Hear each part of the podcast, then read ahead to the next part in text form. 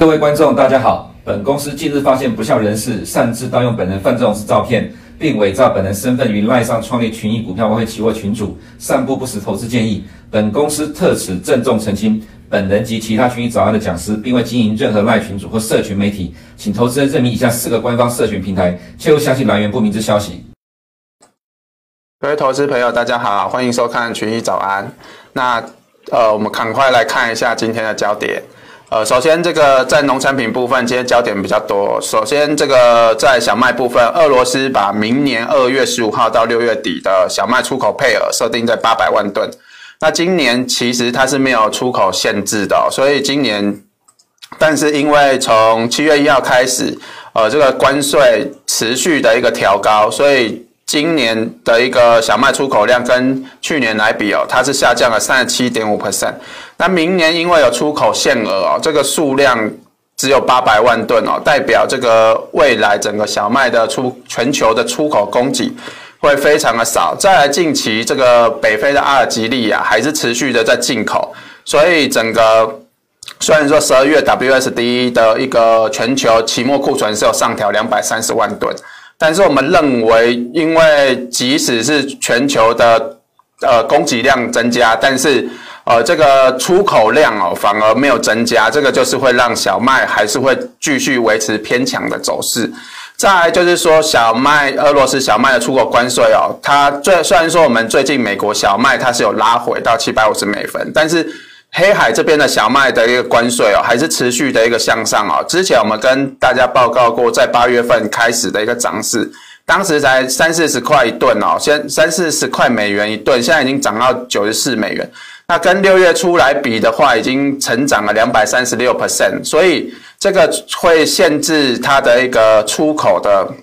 数量，那当然就是，呃，也会增加美国的一个竞争力。再来，这个反圣婴似乎已经开始发酵，不过我们认为哦，这个应该是反圣婴加上肥料的行情开始发酵，因为我们发现到南美洲的干旱范围虽然有扩大，像巴西的黄豆干旱范围大概是有三分之一的。黄豆面积是在出现干旱，那阿根廷大概是十十 percent 左右。但是我们以作物评级来看哦，就是黄豆近三周的，呃，这个在巴西这一边，它是从九十几 percent，就是良好以上的是九十几 percent，现在已经降到五十几 percent 哦，这个降幅是非常快。那以上一周来讲，它降幅是从七十几 percent 降到五十几 percent。通常，除非是极度干旱，才有可能降降的速度会这么快。但是因此哦，我们合理的去做推估，就是说现在南美洲的一个呃呃种植的一个问题哦，可能是因为肥料加上又有干旱，因为你没有肥料就没办法抗旱，所以它的作物评级才会降这么快。那阿根廷的部分也是也也是类似的一个情形，所以呃虽然说这个新年度不管在巴西还是黄豆、玉米。呃，原本估计的产量其实都是比二零一九、二零二零年那个时候反声音的产量是大幅度的上升，但是现在的情形就变成说，这个已经出现了一个高点，开始反转。未来不管是 WSD 报告还是呃这个美呃巴西的作物评级，他们的产量只会一路的被下修。那当然这个就会对。美国的一个农产品价格带来一个正面的一个力度，所以近期几天的一个呃农产品，不管是黄豆、玉米，都是在涨这个原因哦。再就是 我们看到美国的一个呃农产呃这个农业部的经济研究局哦，它是预测今年的玉米用量在美国这边呃会比去年还高。那我们等下会有图给大家看。再就是说，在拜登他已经表示说供应链的问题。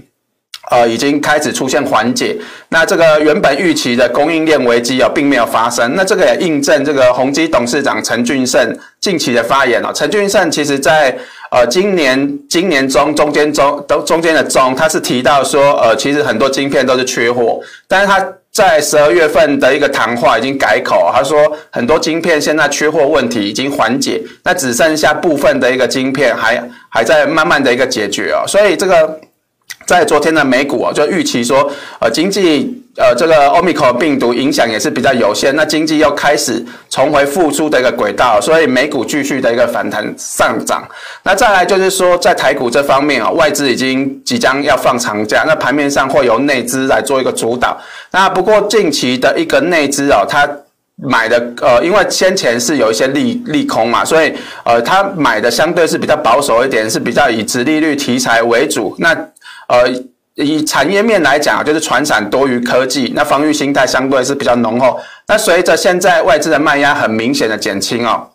那以及 Omicron 这个对供应链的问题哦，看起来也有短短线上的一个缓解，所以可能在这个呃中小型股的一个呃科技股也开始会有买盘做一个进驻。再就是说马呃马来西亚这一边哦，也是因为反声音的影响，所以这个在。呃，东南亚这边都会出现淹大水的情形。那相关的国家啊，其实像半导体这些封装啊，或者是石英元件啊，都会出现呃面临停工的一个问题。所以这个也会让未来的一个供应链问题可能会变严重。所以这个是呃后续要做一个追踪的一个部分。那么回到农产品部分，我们刚才有听有有讲这个 ERS 的一个问题哦。那我们看到这个以出口的一个数量来看哦，就是今年其实会比。呃，当时就是中国还在重建生猪需求的一个呃进口大呃会比较大量一点，但是今年这个问题已经就是中国需求降了下来，所以今年整个美国出口大约会跟去年相比会减少六百四十二万吨。但是我们先前也提到说，这个呃燃料的一个需求，因为油价高涨，会对生物生殖柴油生物柴油的一个。生呃那个燃料乙醇的一个需求会明显的一个增加，所以我们看到最近几周这个燃料乙醇呃每周的一个产量都在一百万桶以上哦，所以这个会增加今年度呃在玉米使用量大概是五百五十八点四万吨哦。那以总量来讲哦，其实除了燃料乙醇增加之外哦，像这个呃饲料啊，或者是呃第四个前呃蒂芙尼蓝这个数字来看啊，也是比去年还要多。多多了一些啊，所以整体今年的一个玉米用量啊，会比去年还要多增加在三十点五万吨啊，也就。使用量其实看起来好像巴西啊，或者是呃阿根廷这边的产量会回升，但是对呃美国的一个整体玉米使用量并没有造成太多的影响，反而还是继续增加的哦。那这个当然对整个中长期的一个基本面是属于正面的一个力度。那我们先前这张图也有给大家秀过，就是做资料继续做一个更新。那最近的一个黄豆，它在明年的二月份左右会。而，这个出口检查数量会一路的一个下降，到明年二月份附近会落到低点。那至于在玉米的部分哦，从现在的这个时间点到明年三月份哦，都是它的出口旺季，所以呃，整个这个呃玉米的强度哦，就会继续的一个增强。黄豆的部分虽然说近期有上涨，但是我们认为来到大约一千三百六附近哦，就会有出现比较明显压力。那后市的焦点应该是会聚焦在玉米哦。那以近期的价格来看哦，我们刚才有提到这个巴西第二就是呃的一个作物评级啊，从上一周的七十一 percent 啊，是降到五十七 percent，这大概是减少了十四 percent。通常一周的一个减幅大概就一两趴左右，其实这个一次减十四 percent，这是非常的一个罕见。那三周前它是九十三 percent 哦，所以就是短短的接近一个月的时间，它的一个作物评级已经腰斩了。那再就是说玉米这一方面哦，它已经突破六百美分的关卡。那我们先前有提到六百美分会一个会是一个很关键的一个多空的一个转折哦。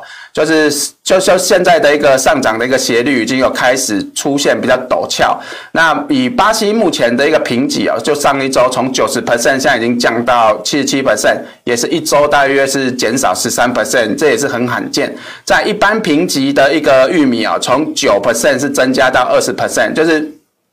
呃，好的，好的状况是越来越少，那坏的状况是越来越多。那所以在近期的价格是出现明显的转强。那在小麦的一个价格，就是呃整个需求的一个国家现在还是持续呃的一个招标，所以整个需求还是持续的一个向上。那整个价格来讲，原本预期可能在月线这边会出现震荡啊，不过在黄豆、玉米的带动之下，很快就一次就越过，所以。呃，会继续往就是呃这个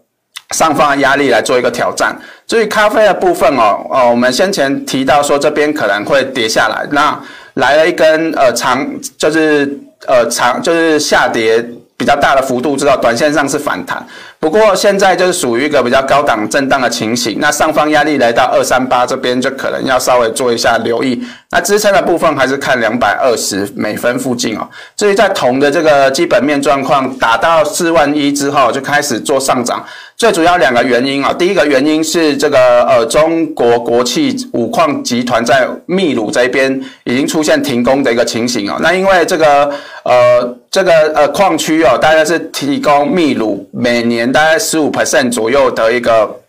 矿生产，那这个原因也让整个铜的一个现货跟期货的深水就是变成溢价。那原本是折价，所以瞬间就变成溢价。那第二个原因是智利在近期已经总统大选，那现在当选的这个呃左派的学运领袖，他是主张就是在这个开采的一个成本就是要。开采要课税，或者是因为环环环境的一些议题的影响，那会让这个铜矿厂商的一个资本投入啊会减少，或者是呃投入的一个成本会增加，就会开采会比较少一点。那这个就会让整个铜矿的一个供给减少，对铜价当然是比较有利一点。那这个是我们刚才提到的这个升贴水的问题啊，原本从折价变成溢价十六点五美元左右。那这个价格来讲哦，还是跟上周提到的，就是还是区间震荡。整理上方就是压力在四万四附近，现在已经接近了。那来到这边可能又会趋于横向震荡整理。那黄金的部分哦，因为昨天公布的美国第三季 GDP 是出现下滑，那在造成了美元的一个走弱，黄金价格出现了一个走强。那整体来讲，我们认为就是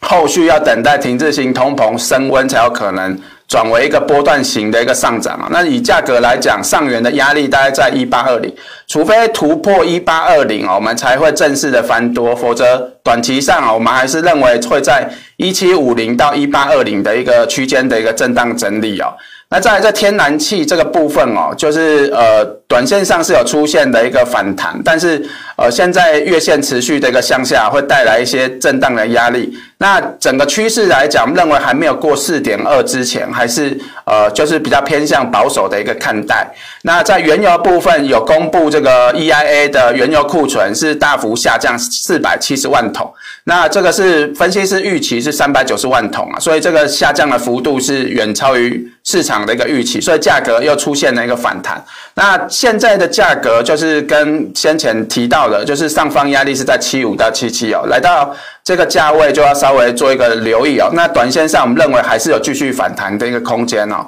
那在在美国的这个股市部分哦，昨天有公布这个核心的一个 P C，那这个年呃就是年化季率。的一个成长是四点六 percent 啊，是比前值六点一 percent 有所滑落，但是它还是高于预期跟初值。那至于在名目的一个呃 PCE 的部分哦，是上升，是是是那个呃年增五点三 percent 啊，也是比上个月六点五 percent 有所滑落。那这个通膨的一个状况哦，看起来。虽然说是呃有所回落，但它它还是维持一个高档的状况。那昨天还是有公布第三季的一个 GDP 啊，实质 GDP 大约呃就是来到二点三 percent 啊，是比预期高一点，但是跟前值六点七 percent 是有明显的一个下滑。也因为这个因素，造成昨天美元的一个呃。比较就跌幅有稍微做一些加大，那现在这个呃 GDP 的一个中值是比初值还要上修一点，因为这个消费成长力道就是从原本的一点一八 percent 是上修到一点三五，在固定资产的部分哦，原本预期衰退零点二 percent，现在衰退幅度是有稍微做一个减少。那至于在这个进出口对 GDP 的影响啊，是有稍微做一些扩大，就是出进出口的状况呃似乎是有一点开始。变得稍微比较差一点点。那现在的一个进出口是负一点二七 percent 啊，是比初值负一点一六 percent 还要多一点点。那这个在这个消费者信心指数这一方面是昨天美股上涨的原因之一哦。因为目呃这个消十二月份的消费者信心指数是上升到一百一十五点八，是比预期一百一。十点八是高出非常多，所以呃也因为这个因素哦，大家认为整个 Omicron 病毒的呃影响啊，似乎已经开始逐渐淡化，所以会让美国的经济重回复苏的轨道。呃美股也就是因为这样子继续的一个上涨。那以昨天的一个盘面来看哦，就是科技股是整个盘面上的主轴，因为它上涨幅度是一趴多，是呃就是比较亮眼一点。那在特斯拉部分哦，是持续呃是展开第一根长红的一个反弹，它是已经脱离了这个盘跌的一个轨道走势。那昨天科技股之外哦，像 Google 啊，或者是 Microsoft 跟 Apple，这些都是主要贡献的一个呃个股。那再来就是以类股来讲哦，消费性跟技术、房地产，因为昨天还有公布一个房地产数据，其实表现也算不错，所以整个房地产的一个类股表现呃是有一些加分。那先前我们提到 FNG Plus 在这个呃上升趋势线。跌破之后可能就不妙，但是它跌下来之后很快就快速的一个拉升，所以整体来讲，呃，整个呃 FNG Plus 还是维持一个比较高档震荡的一个整理。那昨天。呃，主要的一个中概股表现比较差一点，其他像科技股这些，呃，其实都有不错的一个表现。那道琼这一方面哦，像 Microsoft、Apple 这边是主要的一个领涨股。那费半的部分，台积电在昨天涨了大概三点二九 percent 啊，所以对今天的台股就会有比较呃正面的一个加分哦。纳斯达克的部分，呃，我们刚才已经提到过。那四大指数部分，目前来看哦，都是已经来到比较强劲的支撑，出现反弹。那在这个圣诞节之前啊，卖压已经很明显的出现减轻，那市场又开始觉得这个